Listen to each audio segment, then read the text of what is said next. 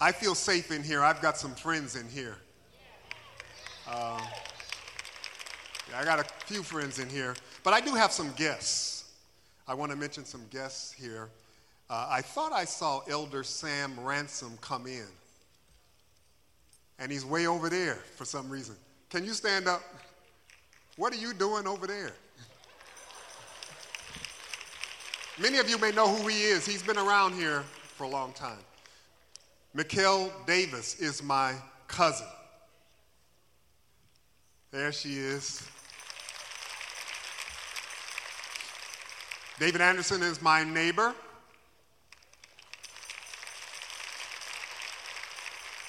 Kim Foley, I saw her. Yeah, there you are. That's Kim Foley. She's my friend too. Dawn always introduces you as her friend, but she got you first, but you and I are friends too, aren't we? Yeah, that's Kim Foley. They went to school together at SC, where LeBron's son is going to go.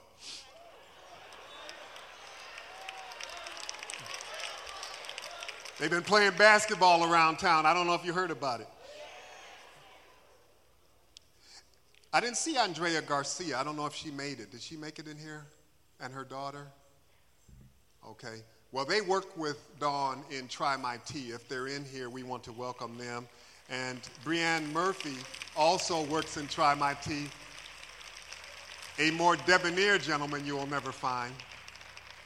And so we welcome all of them. And of course, we're so excited about the people who are joining us online. This is a time, I know Satan means all these things for evil, but we can now preach the gospel around the world. And I've got some good news and some bad news. That's an exciting thing, but that suggests to me that time is running out. So you might want to get your house in order. Um, Okay, I've got a message that's not for everybody. I've only got a message for anybody who's going through something. So if that's not you, pray for the rest of us. There, one would think that there are only two kinds of people. Um, that's people who have just come out of difficulty, who are praising God for their deliverance, and other people who are going into or in the midst of trouble, who need God. That's what I want to talk about. I, I, I know there's this phrase that many of us recite in our prayers, and I find it extremely profound, but I don't want it to become a slogan. I want you to think about it. Here's what we say God, we say yes to your will. Don't we say this? And we say yes to your way. I wonder how sincerely we want to commit ourselves to God's ways when we don't understand or agree with what God seems to be doing. Do you always agree with what God is doing? And you say yes anyway. That's what you, is that your declaration? Okay, I'm gonna, I'm gonna push you a little bit today then. In life, you all know how I do this, don't you? Are you used to me by now? Yeah, I'm, I disturb the comfortable and I comfort the disturbed. I think that's my job. In life, we find ourselves in situations where things are not working out. In fact, sometimes it seems like we're not going to make it. Some of you may be in here now, and some of you may be looking as good as you're looking, but you're thinking, you know, I'm not sure if I'm going to make it. I remember a time a pastor was preaching, and uh, he stopped preaching and he said, Somebody in here is about to take their life. Don't do it and a guy way in the back jumped up and ran to the altar. You never know what people are going through based on how they look. You don't know for sure. So, disaster for some of us almost seems a certainty in the natural, and we pray for God to deliver us, don't we? I love the songs they sang today. Because the situation looks so desperate and so bad, when God does deliver us, folks call that a miracle. That's what they call a miracle. Nobody could see it coming but God. But let me tell you how God sees things. When God does what God says, God doesn't call those miracles, God calls those facts. That's a fact. So when, when, when God said, Let there be life, uh, light, Light didn't exist when he said it, but it was a fact because he said it. Last week, if you were able to be with us, Dr. Wilford Graves, uh, Graves preached about an atmosphere for miracles. And Dr. Graves made this point, and I agree with him. In his perfect timing, God will deliver us who love Jesus out of trouble and into a glorious and blessed place in him. We know that God is still in the miracle working business. When I heard Dr. Graves preach about miracles last week, I run, wanted to run around the church. Y'all have never seen me run around this church, have you? Well, one day you might. I know Chaz does it. He jumped from here to there and went out there. Were you here? You saw him? Okay. Um, Dr. Graves preached, let me tell you what he was preaching about. When he talked about an atmosphere for miracles, he was preaching about the what. About the what. Yes, God can and will perform miracles in your life to, de- to deliver you out of any tribulation that you may be facing. That's the what. So today I want to preach about the why. He preached about the what, I'm preaching about the why. About the distance between God's promise to deliver a miracle to you and the fulfillment of that promise why there is, or at least there seems like there is, because I'm not even sure this is true. It seems like there's a time gap, maybe of days, months, or even years, between God's miraculous promise to meet the needs of his people and the fulfillment of that promise. Why is that? Why aren't we who love Jesus already delivered? Why must God's children go through tribulation? It's getting quiet in here already.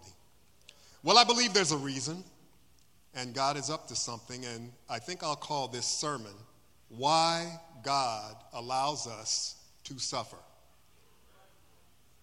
Yeah, it's going to be a little tough. Why God allows us to suffer. You've already heard the scripture for our message today if you well you did if you arrived in church on time. It was it was read at the very beginning of the service, so maybe all of you didn't hear it, but I hope most of you did. 2 Corinthians chapter 4 verses 7 through 11. But we have this treasure in earthen vessels, that the excellence of the power may be of God and not of us. We are hard pressed on every side, yet not crushed. We are perplexed, but not in despair persecuted, but not forsaken, struck down, but not destroyed, always carrying about in the body the dying of the Lord Jesus, that the life of Jesus also may be manifested in our body. For we who live are always delivered to death for Jesus' sake, that the life of Jesus also may be manifest in our mortal flesh, in this translation. The author of the book of Second Corinthians is the Apostle Paul, one of my favorite characters in the Bible. And I do call him a character. Clearly, Paul is writing to believers. And part of Paul's message to believers of his day, which is also the same message to believers today, is that people who love Jesus living in the world are going to suffer. Of course, Paul is also making the same point, a different point, that with God's help, we are going to make it. So let's look at his authority to talk about that kind of subject. Paul knew a little bit about suffering for the sake of the gospel.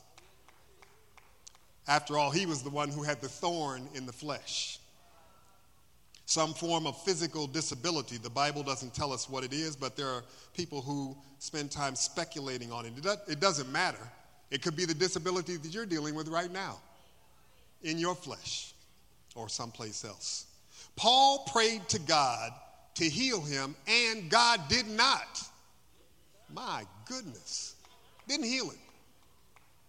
Instead of healing Paul, God told him, My grace is sufficient. What if God told you that? Paul came to realize that God's strength was made perfect in Paul's weakness. Isn't that kind of scary? God wants you weak on purpose? Well, let me, um, that's not in my notes. Let me stay where I'm supposed to be. And so, Paul, disabled in some way, preached all over the known world. And he was stoned, beaten, shipwrecked, arrested for preaching the gospel, and finally, it is believed, martyred for his faith. Yes, Paul knew something about suffering for the sake of the gospel, but you're saying, well, that's Paul. Why do I have to go through suffering? I'm saved. I love the Lord. Why do I have to go through tribulation? And for how long do I have to go through it? It's been a long time. I'm praying for God to get me out of this thing. Why isn't God answering my prayer? Who said He's not answering your prayer?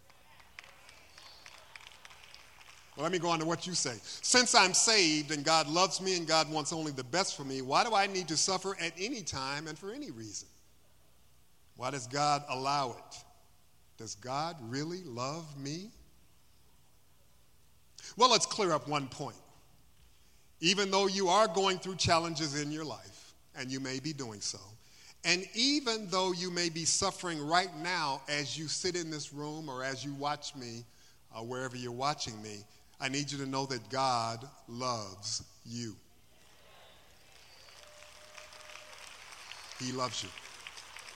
No matter who you are, no matter what you've done, and even if you have never accepted Jesus Christ as your Savior and Lord, not yet, Mother King.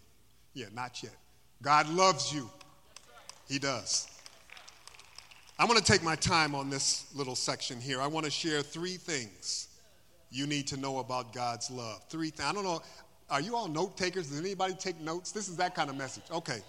I'm going to share three things you need to know about God's love. The first thing you need to know about God's love is this if you are not saved, God loves you enough that He made salvation available to you. He loves you that much. And you need to accept God's offer of salvation. I'm going to walk you through something. If you have never accepted Jesus Christ as your Savior and Lord, then let me tell you where you are. You're living in your sins and at the risk of eternal damnation. Yeah, you say, I don't like that. I hope not. I hope I scare the hell out of you.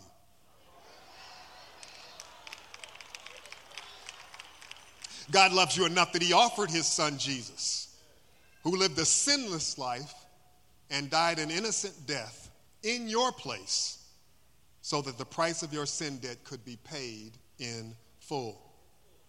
The verse for this, of course, is John 3:16. Everybody knows it. I don't know why everybody isn't saved if they know it. For God so loved the world that he gave his only begotten son that whoever believes in him should not perish but have everlasting life. You should know another verse too, a different one. How do you accept God's offer of salvation through Jesus Christ? That's Romans chapter 10 verses 9 and 10 that if you confess with your mouth the Lord Jesus and believe in your heart that God has raised him from the dead, you will be saved. For the heart, man believes unto righteousness, and with the mouth, confession is made unto salvation. So, if you're not saved, God loves you enough to save you. That's one. The second thing you need to know about God's love is this if you are saved, God who loves you enough to save you, loves you enough to keep you. God's in the saving and the keeping business. God did not save you from the consequences of your sin at the extreme cost of the life of his dear son in order to lose you now that you belong to him. That doesn't even make sense to me. He wouldn't have gone to the trouble. When he saved you, he wanted you. Yeah. And he's trying to hold on to you, but he's trying to get a little cooperation from you.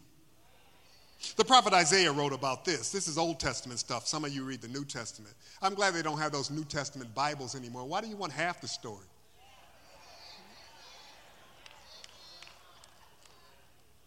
None of this is in my notes. if you sell New Testament Bibles, I'll pray for you. I, I don't know why you call it a Bible. It's not, it's not the whole Word of God. Okay, I'm sorry. Isaiah chapter 41, you'll find in part of verse 9 and verse 10 this. This is God talking.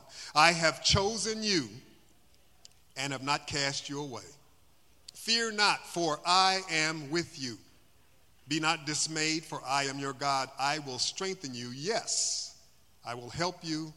I will uphold you with my righteous right hand. So, if you're saved, God, who loves you enough to save you, loves you enough to keep you. Now, this is the third thing you need to know about God's love. If you are saved, God, who loves you enough to save you and who loves you enough to keep you, loves you enough to deliver you out of trouble. He's in the saving, keeping, and delivering business. Yeah. Why would you give all your stuff to a moving company that's taking it out of your old house but won't deliver it to the new house? There's a name for people like that crooks.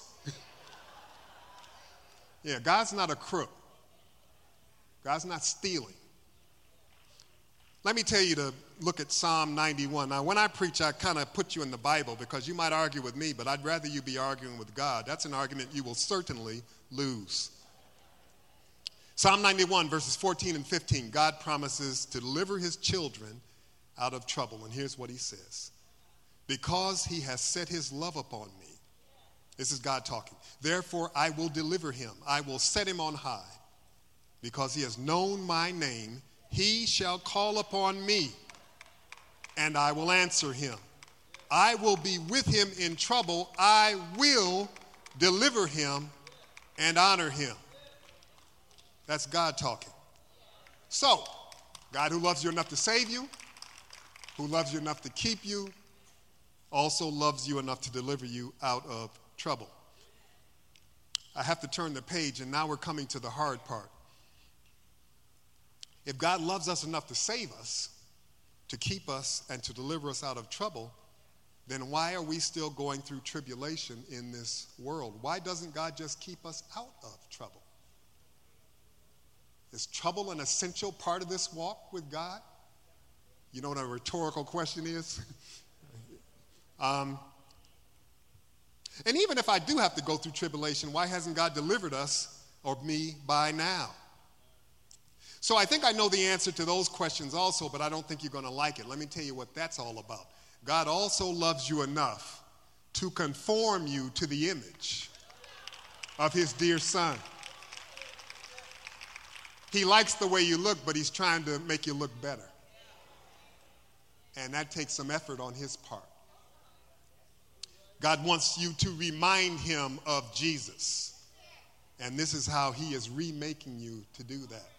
God lets you endure suffering for the sake of the gospel.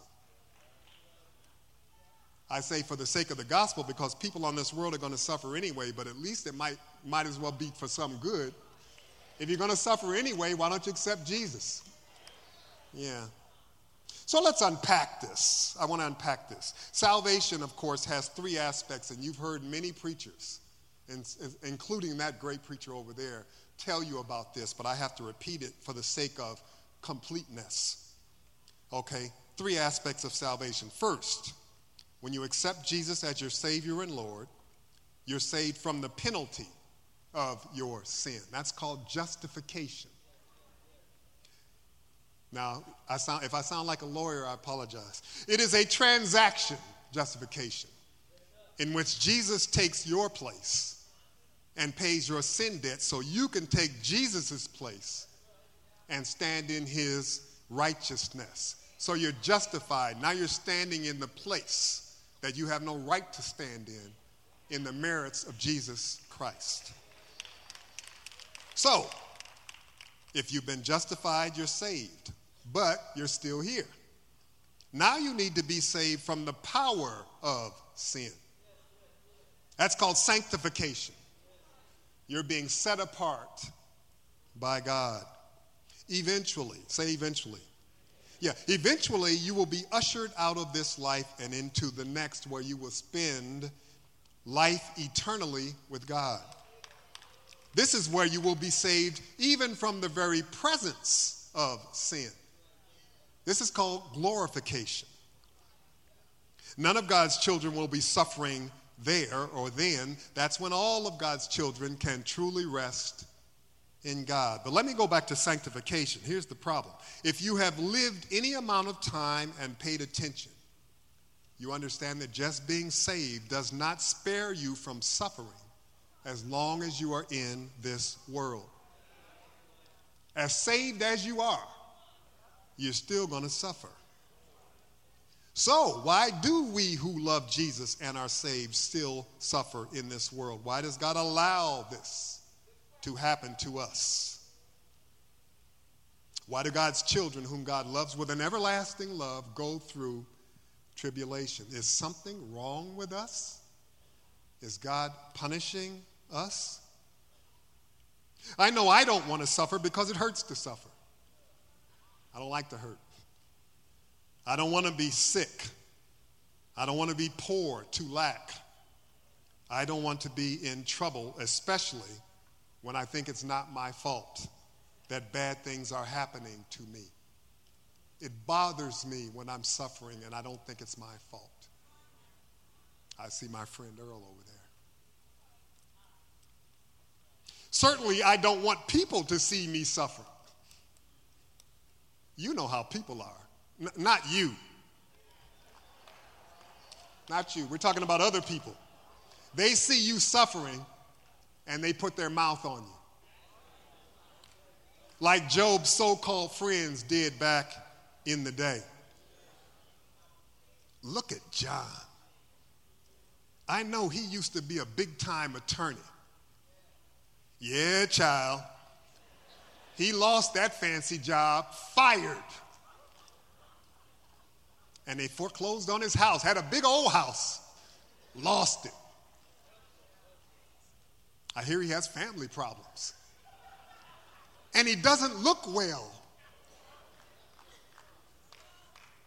I know he's supposed to be some kind of preacher. Well, he's messed up now. I wonder what he did to fall into such a terrible state. I knew he was going to end up like this. They all do. It's just a matter of time. Dismissed in 15 seconds because I look like I'm having a problem. So I fake it. And I don't even get the support of my friends because I know if my friends found out I was in trouble, half of them wouldn't be my friends anymore. I hate rejection. Yeah, I hate it. You know, isn't it funny how everyone is quick to pass judgment on you when you're going through tribulation? But they always have an excuse for themselves when they're having problems. What's that all about, doctor? Why can't you give me the grace you give yourself? So you begin to wonder, don't you? You might even begin to wonder whether or not all the trouble you're going through now will work out in your favor. Maybe you think salvation is not worth it if you still have to suffer in this life. That maybe you did commit some terrible sin and God has abandoned you. Maybe everyone is right about you. I say this don't listen to people, talk to God. Don't, don't listen to people. God will never leave you. God will not forsake you, and God will deliver you. Salvation is still a great deal, oh, even though we must suffer now. The sufferings of this present time may be real, but they are not worthy to be compared with the glory which shall be revealed in us. And God is up to something. I believe we can glory in our tribulations that God allows because we know that tribulation produces perseverance. Perseverance produces character. Character produces hope. That's in Romans chapter 5, but I need to help you with something. Some of you may not know a Greek word that I think you should know. The Greek word for hope in the verses that I just read doesn't mean that we wish or dream that things are going to work out in our favor. It's elpis. Elpis. E L P I S, spelled with English word. A joyful and confident expectation. We're not crossing our fingers you know, we have an expectation that's joyful and confident.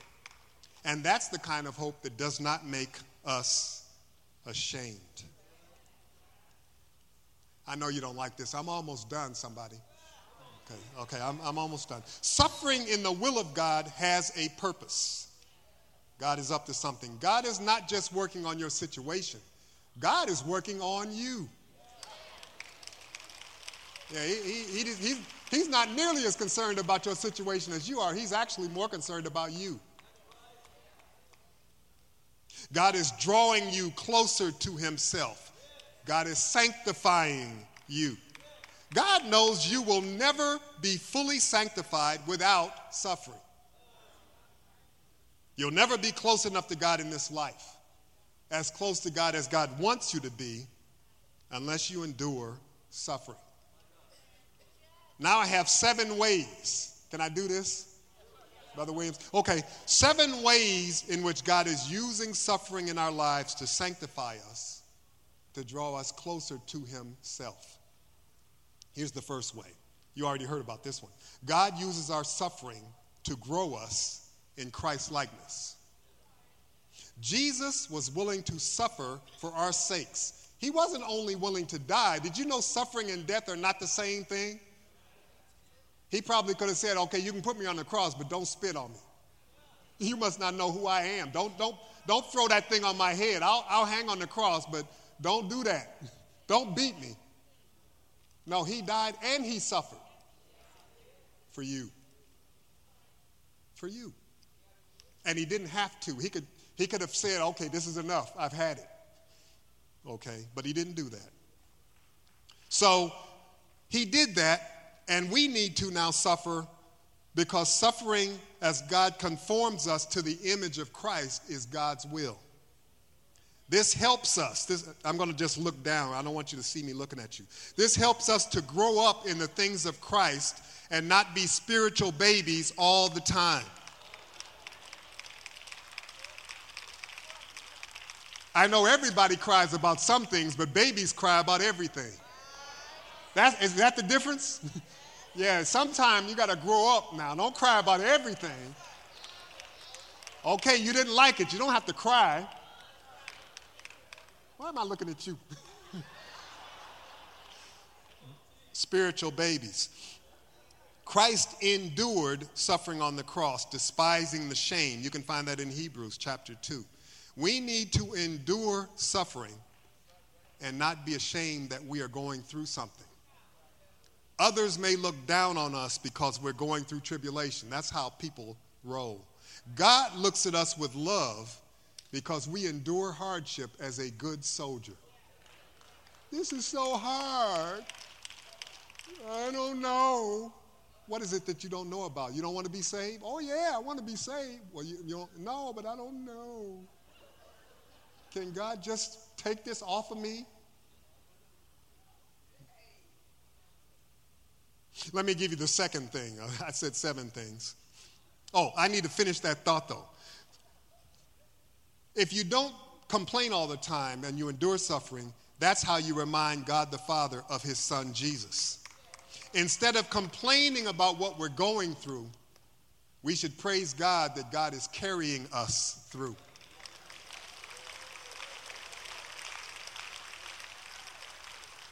Yeah. So so let's move on. Number two, God uses our suffering to cause us to put our focus on our God rather than on our problems. The focus should be on God, not your problems. If we did not have problems in our new lives in Christ, we might forget that God is still in the problem solving business.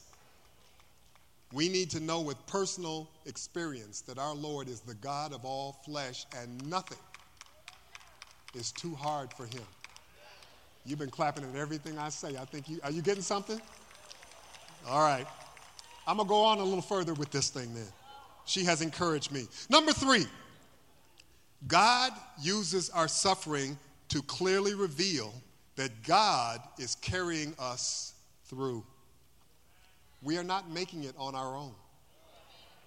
We might think we're getting the job done on our own when we're on top because we are on top and it seems like we don't need help. But actually, at all times, it's God who's keeping us, sustaining us, and delivering us. And you don't know that because God doesn't take breaks. If God took a 15 minute break, everyone would be dead.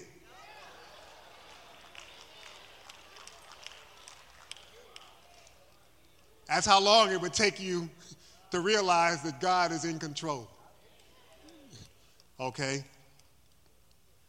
Times of suffering make us realize that it is in God we live, it's in God that we move, and it's in God that we have our very being. That's three. I got four more to go. God uses our suffering, this number four, to show us that we can do all things through Christ who strengthens us. We actually can endure whatever God allows to come against us. We can endure more than we think. And here's how I can prove that scientifically. Because if you didn't, if you could not endure it, God wouldn't allow it. Because God's not trying to kill you, God is trying to strengthen you. If God wanted to kill you, He'd just leave you alone. You kill yourself. Yeah, He doesn't have to waste the time. You can't take care of yourself. Yeah. Um, no, that's not in my notes. Okay, let me move on. Number five God uses our suffering to build our relationship with and dependence on God periods of tribulation that we endure through God's grace give us a track record of God's keeping power. As we confront new storms, we can remind ourselves God brought me through this, He's going to take me through that. Yeah, if I could get through that one, I'm going to get through this one. A doctor gave me some real bad news, Dr. Owens, one time. I don't even know if he's still alive, but I know I am. yeah, I know I am. Number six, two more. Our suffering and God's deliverance provide us with testimony of God's delivering power. We need to bless the Lord at all times. His praise should continually be in our mouths, but especially at times when we're going through something. Because this is when our praise of our God really gets people's attention. Everybody can be happy when you're on top. But what's she talking about? She doesn't even have any place to live. I don't know if you know this, but most of the hymns you love so much were written by people who were really having a problem. You should check that out. And they didn't write hymns about their problems, they wrote hymns about their God. See, if y'all let me sing, I'll sing one of those hymns one time. Oh, okay. Number seven, this is the last one. God uses our suffering to put the picture of our lives, particularly our new lives in Christ, in the proper perspective. That's number seven. Certainly, God brings miracles into our lives, but I need you to know this we are God's greatest miracle. We are God's greatest miracle. We're God's highest creation. We're God's last and crowning achievement. We are the apple of God's eye. And God has big plans for us. Yeah, He has big plans. God is able to do exceedingly abundantly above all that we ask or think according to the power that works in us. And there's plenty of power in us because we love Jesus. Christ in us is the hope of glory. If you love him, he's in you. And you got hope. God has given his very best for us. He created us to spend eternity in loving relationship with him. Most of all, God wants to get maximum glory out of our lives. He wants us to be saved, delivered, and set free. He intends all things to work together for good, our good and his glory. No matter what it looks like, no matter what anybody is saying, haters or anybody else, and even no matter how you feel, God is in control. He will deliver you. So keep your confident expectation in Him. Do not trust what you see, trust what God says. And here's what God says These things I have spoken to you, that in me you might have peace. In the world you will have tribulation but be of good cheer. I have overcome the world.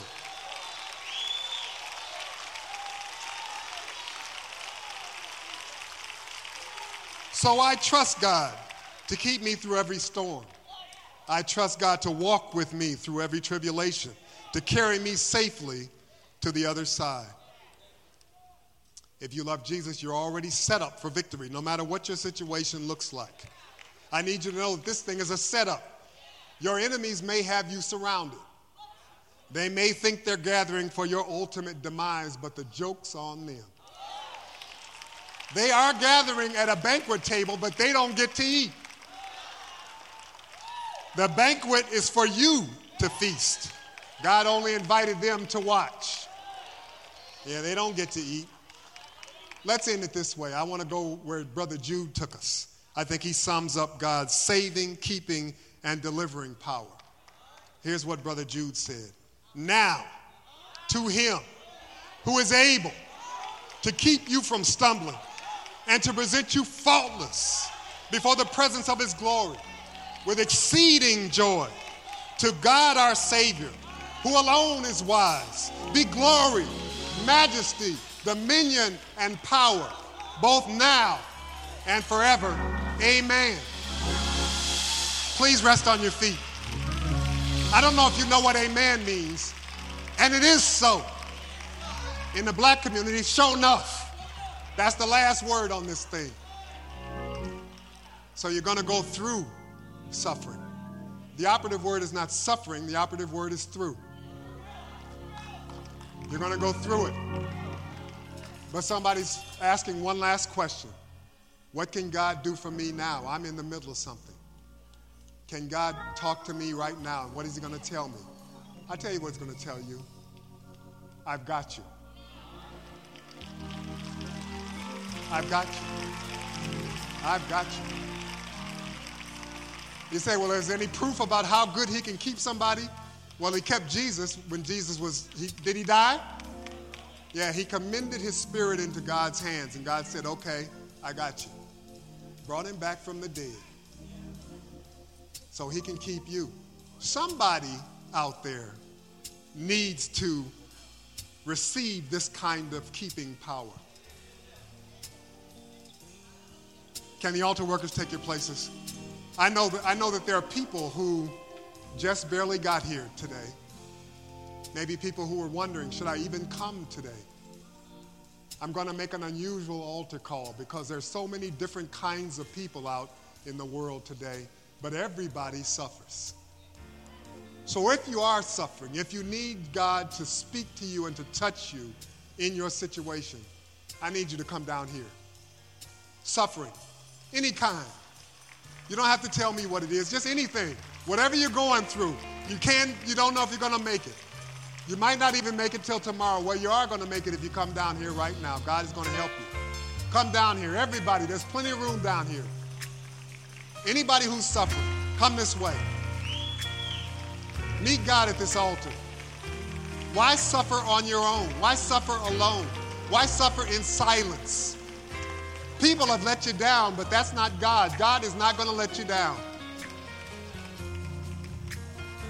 He's the God of all flesh. Nothing too hard for him. Whoever you are, come this way. There's plenty of room down here. Come this way. You're suffering. Join us at this altar. Look at him. Look at him coming. You can come from up there. I got time. Come from up there. I see some coming. Wherever you are, come this way. Got plenty of time. Come on. Come this way. Come this way. Physical problems, relational problems, emotional problems, depression. Got bad news from a doctor. How am I going to make it? Well, you're not going to make it by yourself. You got to make it with God. Come this way. We got time. We got time. Come on. I see more people coming. Come this way.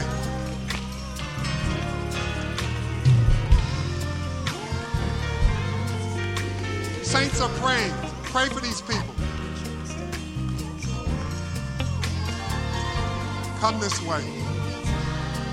Come this way. You need to come this way.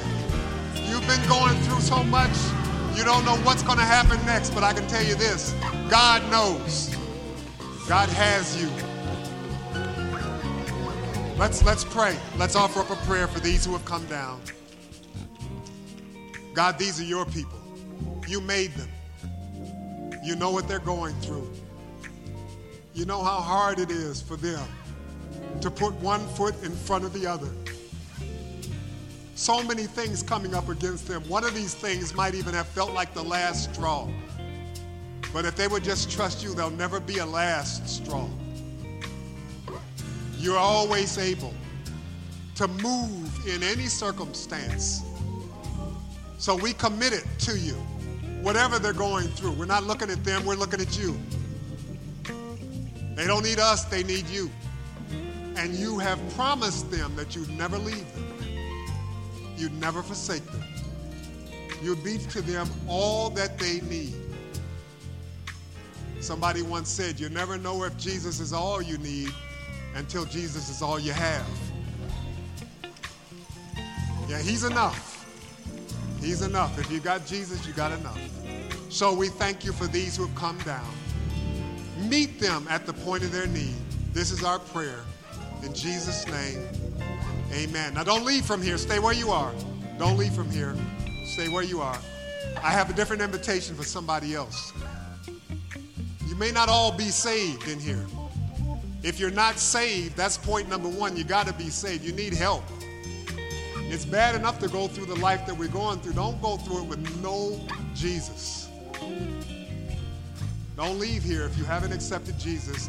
You need to accept Jesus. Is there anyone who needs Jesus and has never accepted Jesus as your Savior and Lord?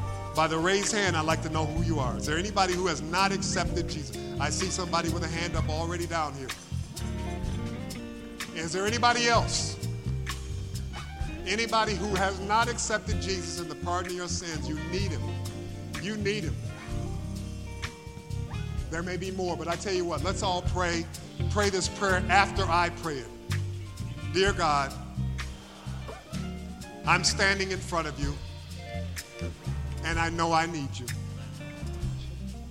I believe that Jesus is the Son of God, and that is going to be my solution. Forgive me for the wrong that I've done. Forgive me for the wrong that I have done. I believe Jesus died for my sins. I believe that God, you raised him from the dead. Come into my heart, Jesus. Make me over into your son's image. Bless me. Take me on from here. Thank you for saving me. Thank you for keeping me. Thank you for delivering me. In Jesus' name, amen. Let's celebrate with people who have just accepted Jesus. If you prayed that prayer and believed it in your heart, you're saved. Now, people who have accepted Jesus for the first time, I need you to stay down here. If you don't have a church home and you need a church home, I need you to stay down here if you want this to be your church home. Don't leave now. Now, the last thing, even if none of that's true in your case, if you just want somebody to pray for you before you leave this church, stay down here. Okay? I need you. Raise your hand. Okay, see him? See them? Those two?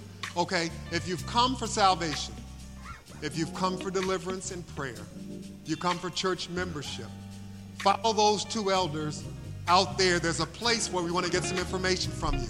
Thank you for coming. Thank you for answering God's prayer. God wants you saved. That's his prayer. Thank you. Thank you so much. Thank you, sister. Thank you. Thank you so much.